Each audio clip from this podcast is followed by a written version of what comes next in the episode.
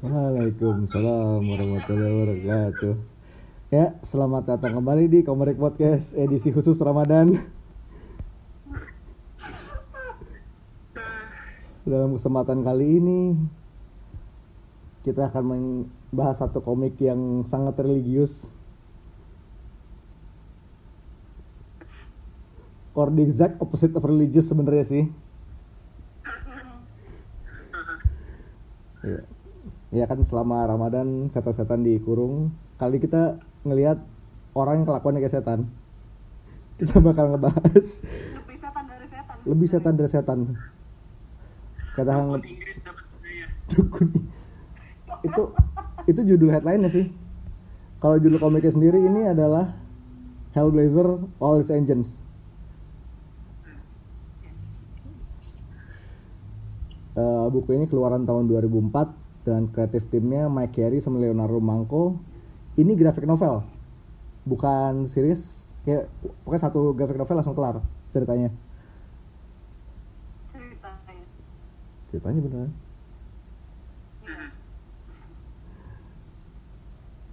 Nah, intinya di sini adalah Jono ke Amerika. Ngapain dia ke Amerika, Bang? Jalan-jalan. Nggak jadi, hmm, jadi temennya Jono si eh, supir taksi offline langganannya, Chess ini dia punya cucu. Cucunya ini koma. Nah karena ko karena koma ini dia terpaksa dat pergi ke Amerika buat ya kuatan kuat nyari bantuan buat ngebangunin dia.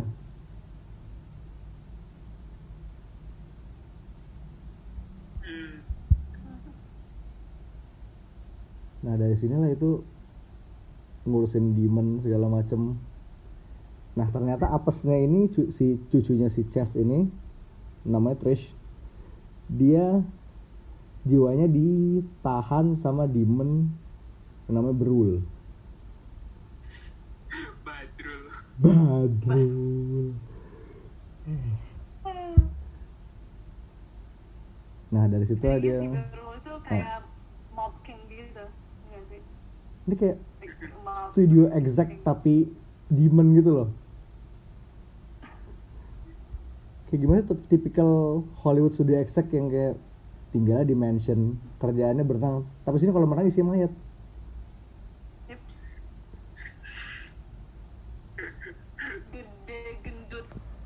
Oh, Ini gimana ya? Gua gua ngeliat Berul tuh kayak Danny DeVito. Ya, Danny DeVito udah mati sebulan nih. Lu lempar ke laut, ngembang gitu. Busuk tapi sebelumnya dia kena kanker dulu. Hah? Iya. Sebelumnya dia kena kanker dulu.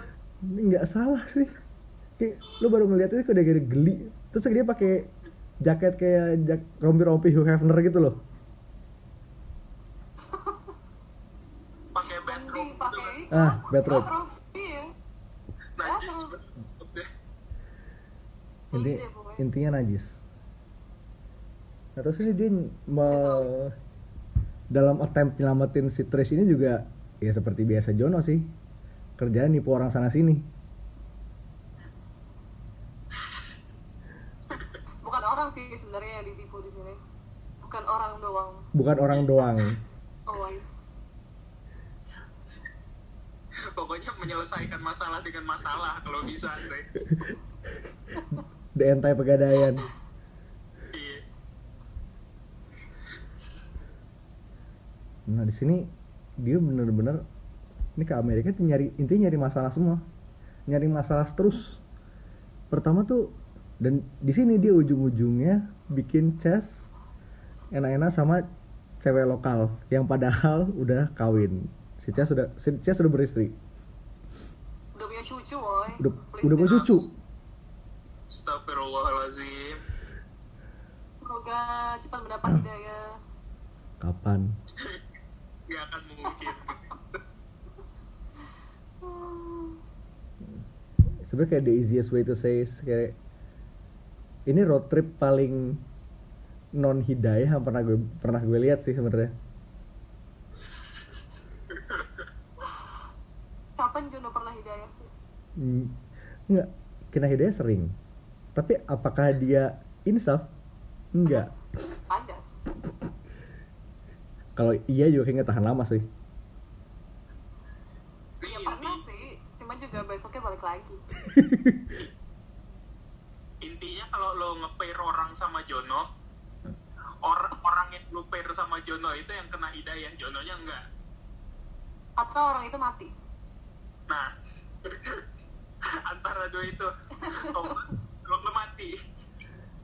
kecuali Makanya teman-teman saudara-saudara cepet-cepet tobat sebelum dipanggil lagi. Si Allah. sebenarnya kayak chess doang chess doang kayak udah berapa puluh tahun di samping Jono tuh nggak mati-mati Hebat. hebat Tapi Chess itu punya super power kan. anti Jono ya di, di anti Jono Just rajin sholat soalnya. Aduh. Ya sih.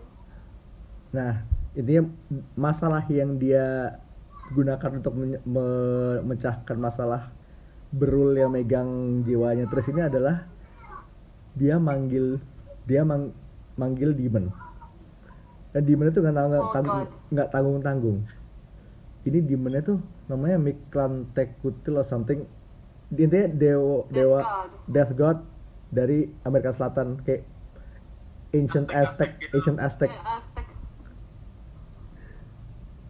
Nih, Lantekutli. Nah, Miklantekutli. That's it. Jono, Jono tuh kalau ada masalah, dia manggil setan tuh kayak 90% gak sih chancesnya? kalau masalah tuh pasti banget. 90%. Iya. Tapi manggil setan bukan buat minta tolong. Buat Iya. kibulin. Buat bikin masalah baru sebenarnya. Oh, Jono. Nah. Nah, masalahnya berul ini adalah dia mau Jono buat ngilain kompetisinya. Nah, cara cara Kompetisi apa tuh? Nanti bisnis apaan? bisnis bisnis jiwa lah. Ini setan, Bikin neraka-nerakaan gitu. neraka-nerakaan, Neraka-neraka. Neraka show. Hashtag neraka dunia. mini hell. Sehari-hari. Gitu. Ini kalau orang bikin kalau orang bikin startup dia bikin neraka gitu. Startupnya neraka kan? Startup itu neraka. Nah, dari situlah intinya banyak kompetisi di LA, banyak kompetisi startup neraka di LA. Dan Berul ini dia pengen kompetisi hilang. Solusinya Juno adalah semua kayak demon-demon yang musuh yang lawan kompetisinya Berul ini dia kumpulin di satu gereja. Gereja. Perlu catat gereja. The irony. The irony of it all. Berlayer-layer loh ini. Pisang banget loh si. Nah gerejanya itu di di disiram sekali lagi disiram holy water biar mereka nggak bisa keluar. Lalu si Mikla- Miklantek Putli ini dia panggil buat makan semua demonnya di situ. So, iya. Brengsek emang. Dan in, kira dan, belum kelar. dan in fairness masalahnya kelar sih, masalah satu itu kelar. Ya, kan menyelesaikan masalah dengan masalah. Which Heeh. means Masalahnya nambah lagi.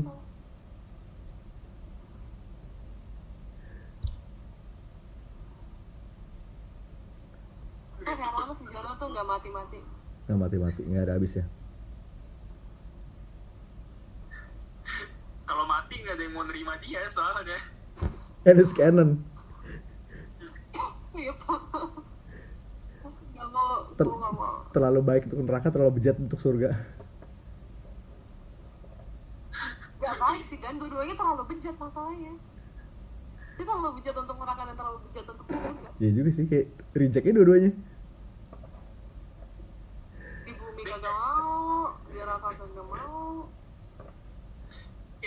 ngelakuin dosa yang yang sehingga fix nolak neraka juga nolak sebenarnya. Kayak lu merkosa anak setan. Analoginya bagus. Which is dia pasti pernah ya well suku suku bus itu what's her name? Ellie? Eh, uh, cantik Chantin, Chantin Ellie itu ya? Eh, pernah. Kan? Eh, faktor faktor in more ways than one sih. Itu udah limbo emang. Emang limbo sih bener. Nah itu Yang tadi penting dibiarin hidup aja lah. Nah setelah urusan dengan mix setelah urusan dengan menghilangkan kompetisi Berul selesai ternyata belum kelar. Si Berul masih megang jiwanya Trish nah di sinilah itu masalah nomor dua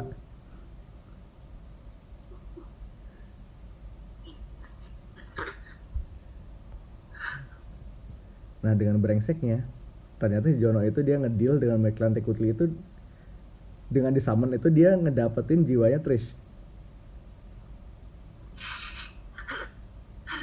nggak menyelesaikan masalah Masalahnya kelar sih. Gara-gara itu Kutli Oh. bisa McLaren Kutli ngalahin Berul. Masalah Berul kelar nih. udah nih mati bejat ya Dimajoretin kayak dimajoretin blok gitu di dalam. literally dimajeratin kan Iya, karena si Trish ini disimpan di badannya Berul. Nah, ketika si McLaren Kutli take over badannya badannya Trish, dia langsung kayak majoret keluar dari Berul itu. Dalam bentuk anak kecil. hatinya di Dalam bentuk anak kecil. sounds familiar Chest burster sih. Chest burster tapi bocah. sebenarnya gimana pun kita jelasin kita nggak bisa do it justice ini beneran kalau lo lihat sendiri gruesome banget Harus harus lo baca sini. Nah, dan kalau dijelasin juga weird banget kita ngomong apaan sih nggak tahu. Ya intinya kesampahan Jono itu maksimum Exactly. Pokoknya ya ini si gue mau ngomong Astra kan, Trish. Trish ini ya ma- Jono kelemahannya anak-anak kecil juga sih iya. Ini perlu dicatat Jono tuh paling nggak bisa ninggalin anak kecil. itu kedengerannya nggak enak banget loh Oh, well not in that way. Not in that way.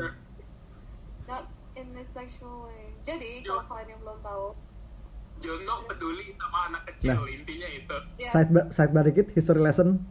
Coba tolong dijelaskan. Hell Newcastle ya Newcastle. Jadi ada isu 11 di Hellblazer kalau kalian mau tahu itu cuma satu isu kok. Itu salah satu tim yang came up berkali-kali di adaptasi mana pun Hellblazer pasti aja yang ngomongin Astra. Jadi basically Astra mereka tuh bikin some sort of ritual demonistic ritual ya deh. Tapi di sini Jono perlu diingat masih bocah, nggak bocah juga sih, dia masih remaja, masih zaman punya band Labil. punk. Yep. Terus dia he doesn't know what the hell he's doing. Terus tiba-tiba intinya adalah si Astra ditarik neraka. Astra itu anak kecil. Dan lalu si Jono sampai sampai sampai sampai sampai sekarang masih trauma. Orang setelah itu dia masuk itu kan RSJ. Yep. Nah intinya itu kayak salah satu recurring team tuh dia paling nggak bisa ninggalin anak kecil. Nah makanya si dengan si Trish ini masih dirasukin Miklan Tekutli itu that's a problem, that's a big problem.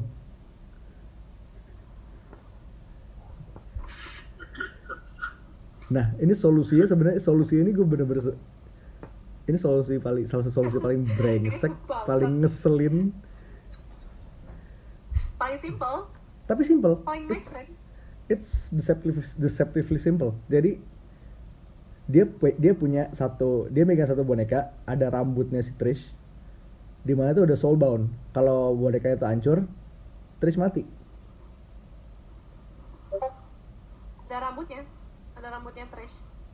Yep. Lalu dibakar. Apanya? Dibakar. Plek, make nanti kelip. Mau nggak mau daripada dia, dia ke mati sama Trish keluar. Tapi ternyata. Ternyata itu dibohongin. itu wig. ternyata itu wig. Babe, Jono nah perlu dicatat di sini Chess posisinya dia lagi nontonin dia lagi nontonin Jono. Dia ngira itu beneran. Dia ngira Jono beneran bakal mau ngebunuh Trish. Jadi begitu ketahuan sama Chess dia main gambling aja pakai nyawanya Trish tuh langsung ditonjok si Jononya. Ya menang sih menang. Cuma kayak kan sport jantung juga ya lo udah selama ini berusaha lo terus tiba-tiba diginiin kan rasanya ngenes ya. Biar ternyata, ternyata palsu sih tetap aja. Ya menang sih menang. Cuma kayak itu kayak udah ada saat di mana dia bener-bener yakin tuh cucu lo udah udah benerin mati gitu. Hmm, Chess tuh tapi sabar banget sama Jono gue heran sih nah itu dia tuh kayak dia bisa bertahan sekian puluh tahun di samping Jono aja kayak man why? Emang fikihnya kuat.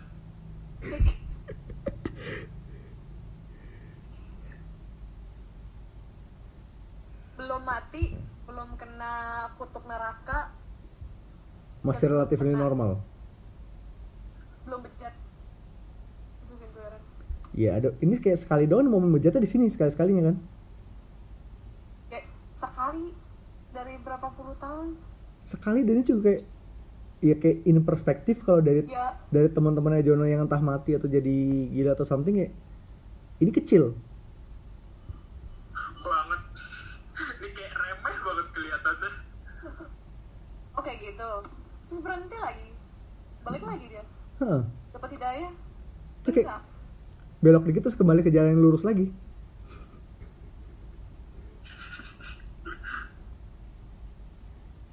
tapi kayak ini emang plotnya emang kalau emang kata kita jabarin di sini kayak agak ribet. Karena nih Hellblazer tuh ceritanya emang lebih enak kalau emang lu baca sendiri.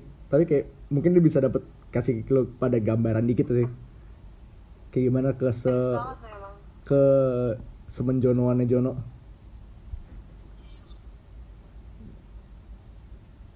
Tapi emang runnya Mike Carey ini salah satu yang paling gak juga sih. Tapi emang semua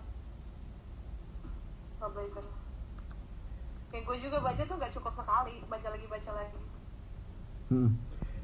Eh, ini All His Angels ini standalone. Jadi sebenarnya kalau misal lo penasaran pengen baca Hellblazer, tapi masih belum berani buat masuk 300 isu, lo bisa mulai dari sini sih. Minimal untuk ngerasain aja dulu deh. Kayak gimana sih? Kayak Hellblazer tuh kayak gimana sih gitu. ini per- pertama kalinya juga gue baca Hellblazer ini menarik sih Ya kan? jadi mungkin gue terjun nggak lama lagi oh yeah I'm judging you so hard Lo udah kelar belum 300? Tal gimana Eh, udah kelar belum nih Tal? kan gue baru baca baru baru ini doang satu-satunya buku Hellblazer yang gue baca sekarang gue considering terjun Ya. For the record Eh, si bagus bagus tuh Nah, for the record Cypress ini pernah ngel- ngelarin eh, Spider-Man berapa isu? 600 bisa lah ya tuh 300 doang mah. ah kelar seminggu juga ya. Sehari seratus lah.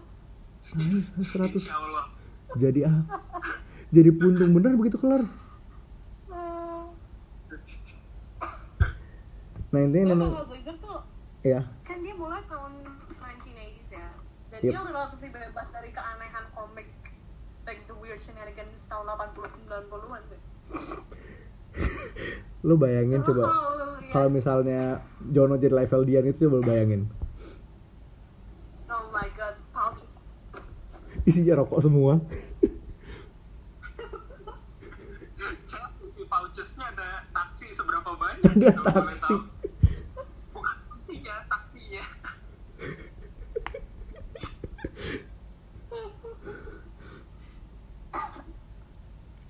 Ya, tapi terus Yono uh, lighter lighter buat rokoknya tuh bukan kecil gitu kayak light so extra Lighter gun.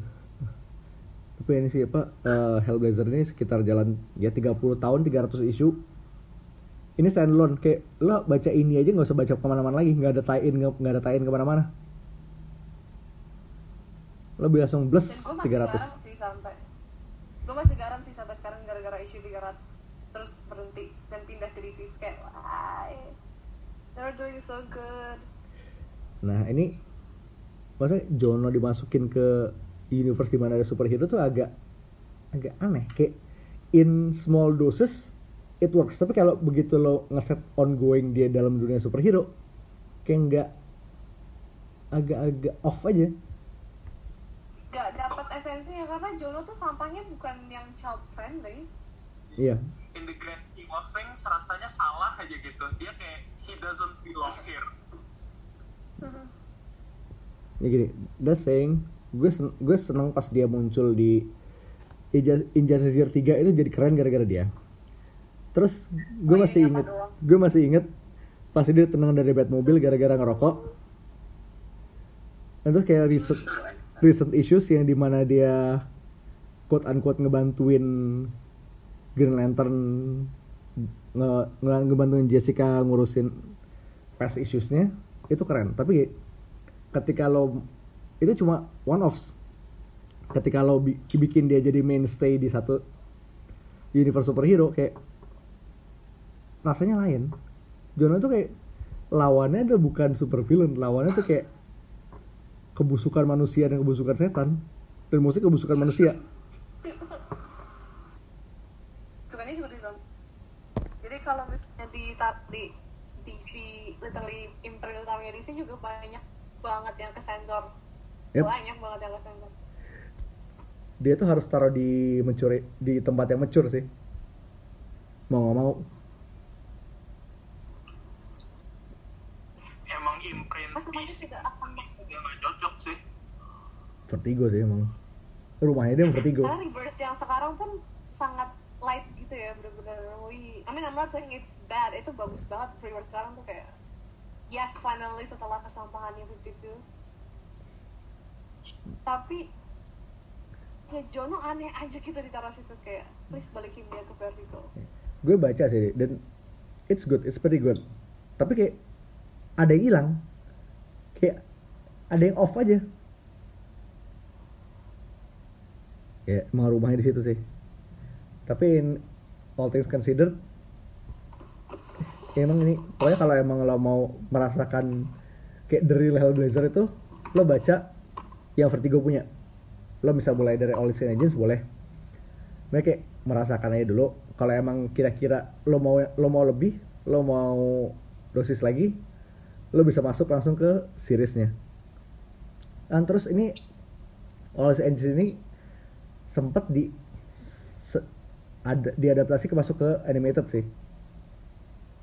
Loosely loosely based on Always Engines ini ya? Loose banget sih tapi esensinya dapet.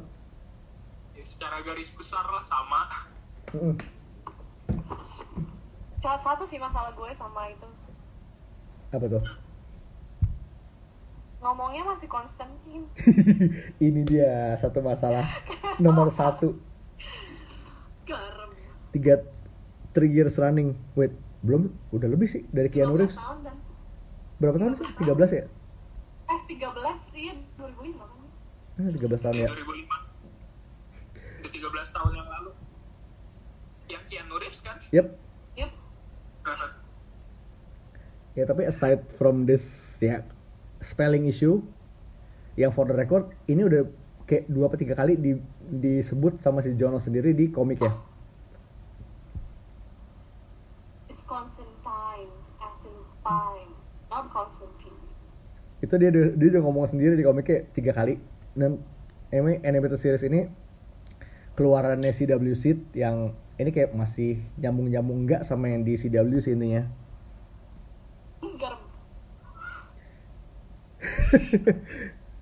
Eh tapi to be fair Ya, pokoknya Jono yang CW sih oke sih. Oke, oke. But translationnya itu garam. Em, lim so far baru keluar 5 episode. Itu kayak baru setengah ceritanya. Dan 5 episode ini masing-masing kayak cuma 5 menit. Jadi kayak bentar banget. Sekali dulu kelar ini ya. setengah season ini kelar. Kayak lo nonton satu episode anime dah. Ini Ya, pada dasarnya episode anime sih. iya ini kayak jononya masih ini pakai di art style yang model-model JL War gitu loh. Stylenya masih sa- Eh, satu satu ranah gitu karakter desainernya masih Phil Borasa kayaknya. kayaknya masih berasa Ya, Phil Borasa. Dan kalau di JL War, eh, JL War lagi kan, yang di City of Demons ini kayak influence-nya beneran kenceng banget ngambil dari New 52 ya. iya soalnya eh, yang waktu pertama ngedatengin Trish juga ada Nightmare Nurse. sih ya Nightmare. Nah, Nightmare Nurse tuh produk New 52 kan kalau gue Yep, salah ya. masih baru banget ya JLD baru nol JLD Mhm. Ter- nah tapi yang gue suka dari animated series ini adalah they don't hold back ini kayak ratingnya tetap R-rated sih I- i- gruesome. Ini kayak ada satu animated juga masih flinch flinch ya ini satu satu sequence keren banget di awal di mana dia kayak ada mm, ketemu kayak demon kayak mini Jono banyak banget itu kayak di meja ada salah satu ini kalau lo pernah nonton Army of Darkness Pencet. ada satu scene di mana Ash itu diserang Ash Ash kecil lo pasti pernah nonton bang lo tahu kan Bud? Nah. Itu persis di sini kayak bener-bener dilempar-lemparin ke tembok sama meja gitu mini Jononya diinjak diremes Najis banget. itu gue najis banget tapi it works itu kayak pinter sih setting the tone-nya kayak ini bukan show buat anak-anak woy ya get out Ini kayak- camp. ini kayak baru episode pertama kayak dua menit pertama nih kayak gini Beneran bagus banget ini. Set, setting the tone-nya bagus banget kayak kata Devina tadi. this is strong. Sayangnya itu baru baru setengah jalan dan pendek banget. Grab gue cuma itu sih. Garam banget kok sumpah.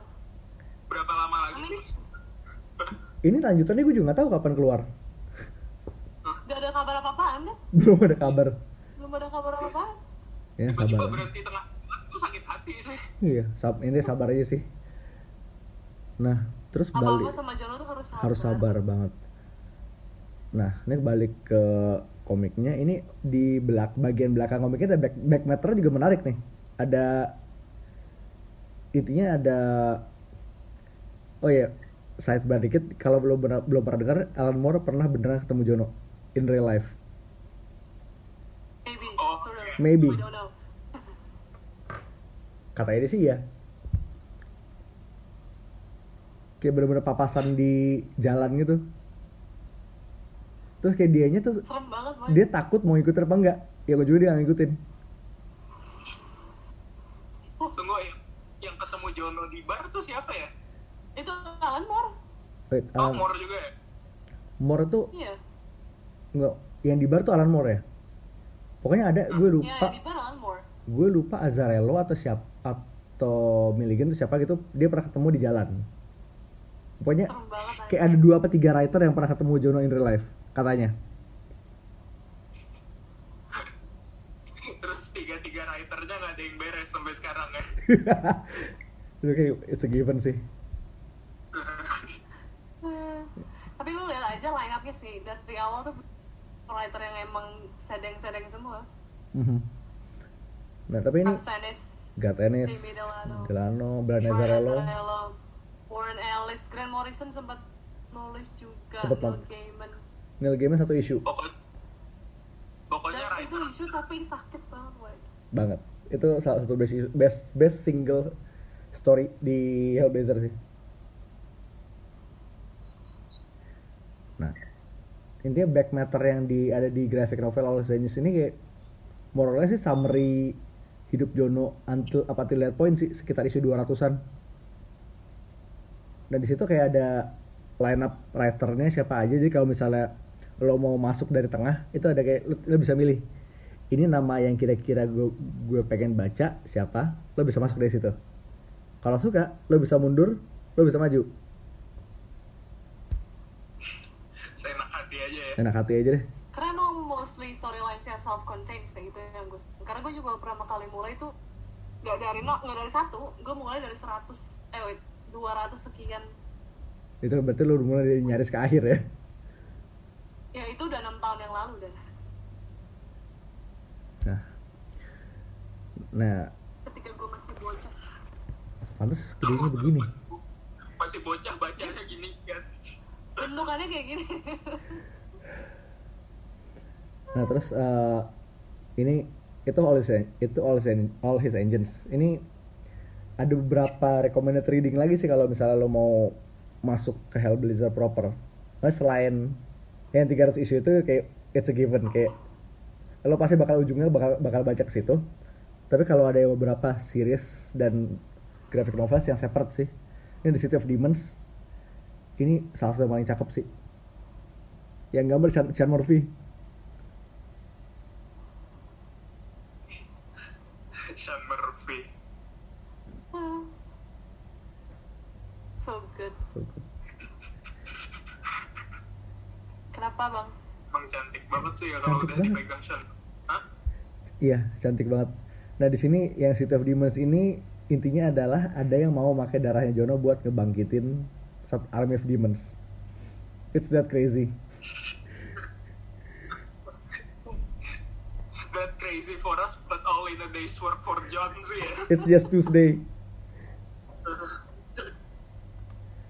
Terus ada lagi eh, Dark Entries. Dark Entries ini dia masuk reality show in hell. ya ampun ya kayak if I were someone in hell juga gue bakalan mau bikin reality show tentang Jono sih karena hidupnya hidupnya sesama itu Terus banget. Terus eh tadi apa? Kayaknya salah satu favorit lo ya Pan- Pandemonium. yes please yes Coba Pandemonium tuh coba itu di yang nulis itu Jamie Delano artisnya like holy shit Jock jok. Oh. Jamie Delano kalau kalian belum tahu itu adalah pioneernya Hellblazer waktu dia baru mulai. Kalau Alan Moore kan dia yang bikin karakternya di Swamp Thing. Jamie Delano tuh yang he set the tone. Dia writer pertama di single titlenya si Hellblazer ini. Dan itu like so. Pandemonium itu di tahun 2008 kalau nggak salah. Dan Jamie Delano tuh sebelum itu pernah bilang dia nggak mau balik lagi nulis Jono. Yeah Pandemonium kejadian intinya lu tidak akan pernah be- bisa bebas dari Jono. Oh ya, speaking of City of Demons, Holy Engines, sama Pandemonium semuanya reference ke Paradise Lost. Ini gue baru tahu. Ya, You learn something every day. Pandemonium. Pandemonium kan itu nama the capital city of hell, city of demons. The Holy Engines juga di halaman pertama awal-awalnya tuh kalau nggak salah ada quote dari based on quote dari Paradise Lost juga. Which means Oh tapi kalau Los Angeles ini di awal graphic novelnya emang ada quotationnya itu. Mhm. Tapi gue belum nyambung ke yang dua lainnya. Oke, you learn something every day. Nah, Kita obsesi banget sama Paradise Lost. intinya Yeah, not for a bad reason sih, karena itu emang hmm. ini emang kayak the whole Latest Hellblazer tuh emang dalam banget. Begitu begitu lo masuk keluar susah.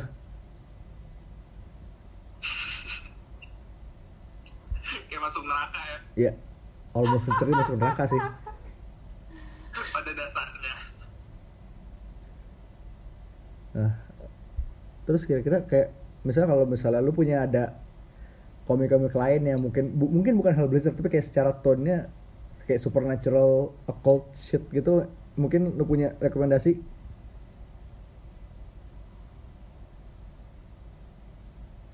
siapa Ya antara salah satu dari kalian, maybe. Kenapa kita nggak blue sih? Uh, clean room, Nah, clean room. Gail Simon ya. Ini yang, iya, dan ini dari help dari Vertigo juga yang nulis Gail Simone. Baru cuma dikit deh kalau nggak salah nggak banyak kok dia. Nggak sampai 300 yang jelas. Tuh unik. Pertama kali gue baca clean room itu bikin gue mimpi buruk. Literally gue tidur terus gue bangun di apaan semalam. Which is kayak something. Ini clean room tuh unik juga sih karena kalau misalnya Hellblazer itu style artnya sangat grim dark yang bener-bener kayak colorsnya gelap gelap segala macem. Terus kayak rada-rada shifty. Kalau clean room tuh artnya sangat clean wow Ke- Oh. sesuai judul Yep.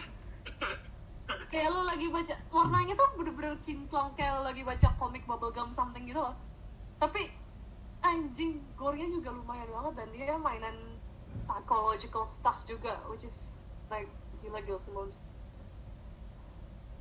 recommended banget Nah, terus gue juga ada saat gue mau ngasih tau satu depiction Jono yang menarik sih. Ini sidebar dikit. Jadi beberapa sekarang ini di Wildstorm edisi ada title Michael Cray. Michael Cray itu adalah intinya dia assassin. Dia harus ngelawan kayak alternate version of Justice League yang evil. Dan evil ini kayak bener-bener aneh karena em, The Flash-nya itu bukannya pakai power, dia pakai super suit yang bisa bikin super speed. Terus Aquaman-nya itu dia genetic engineering, manusia literally manusia ikan. Nah, Jono-nya, gimana sih kan Jono ini di, Jono-nya itu dia devil worshipping scientist.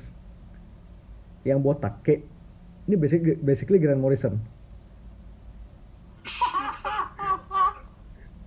Bener mirip banget Grant Morrison.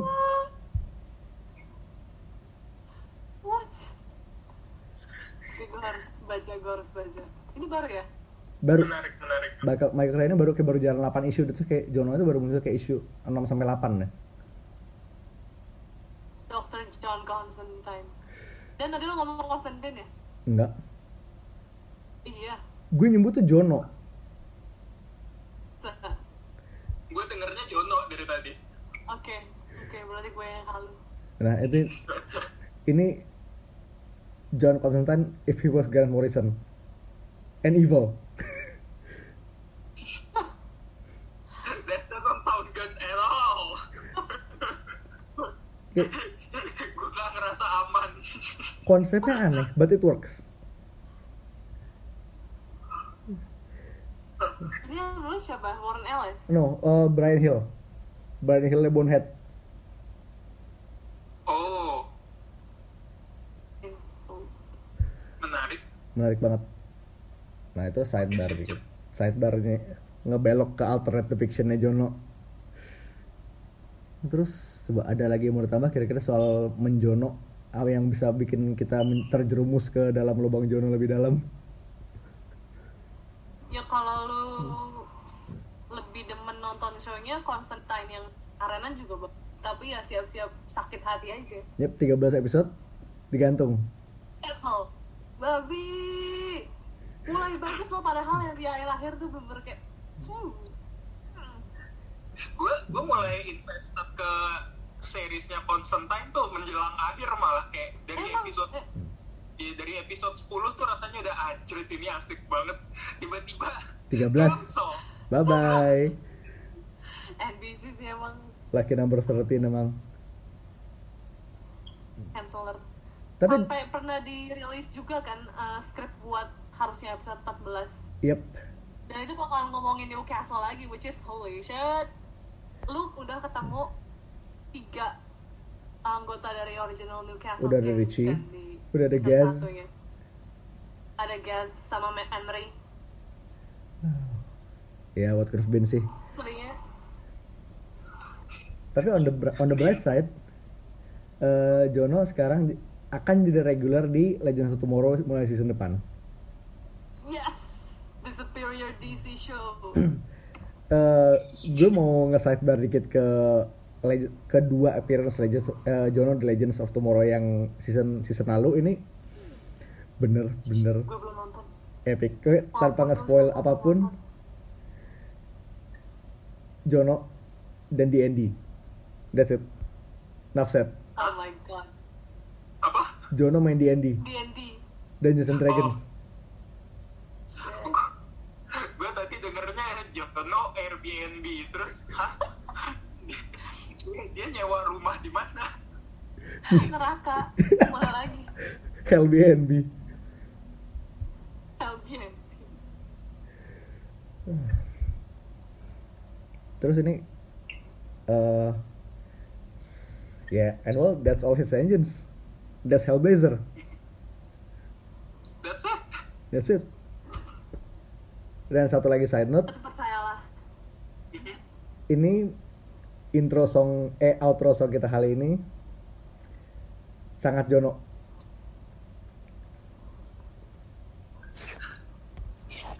coba dijelaskan kan literally ada di komiknya Iya, em, ini gue gue mau ngasih konteks sedikit untuk outro song kita kali ini. Jadi di komik ya Jono itu punya band namanya Mucus Membrane itu band band punk jelek sih kayak one hit wonder. It's not even a hit. It's not even a hit. Kayak in universe tuh band punk jelek. one shit wonder One shot wonder beneran. Itu and, eh, Jono ini pertama ketemu Chess itu di di band ini. Chess itu roadinya mereka. Dan Chess ngaku band ini band jelek. Hmm, dan kalau mau lihat Bukus Membrane at its glory sih lihat di Hellblazer Annual yang pertama banget Nah, nah masih related sama Hellblazer Annual ini. Di Hellblazer Annual tuh ada lirik itu ada lirik ya. Lagu satu lagu bernama Finish of the Heart Cell.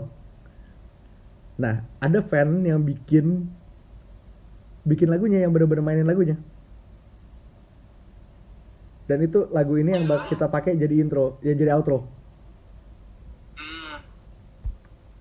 Di cover dari lirik-lirik yang ada di di buku itu, di annual itu. sampah juga sih emang but like good but sampah intentionally Like sampahnya sampah. itu.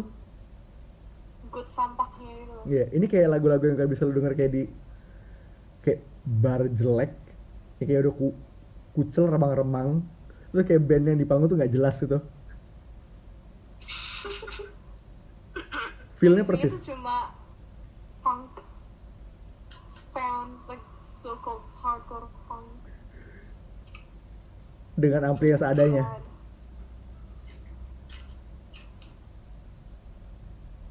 Nah, ya itu outro kita kali ini. So, kita tinggalkan kalian untuk mendengarkan the dulcet punk tones of One John Constantine and Mucus Membrane. so, this is Mindan. this is high praise This is Devina. I go. I don't get a code name. it's up to you if you want one go get one Next time dia dia, dia akan punya code name, mungkin. Kita lihat aja. So, this is everyone. Kalau ada Jen lagi, gue juga muncul kok. This is everyone signing off. Bye. Assalamualaikum Assalamualaikum warahmatullahi wabarakatuh Okay, Mucus Membrane, take it away.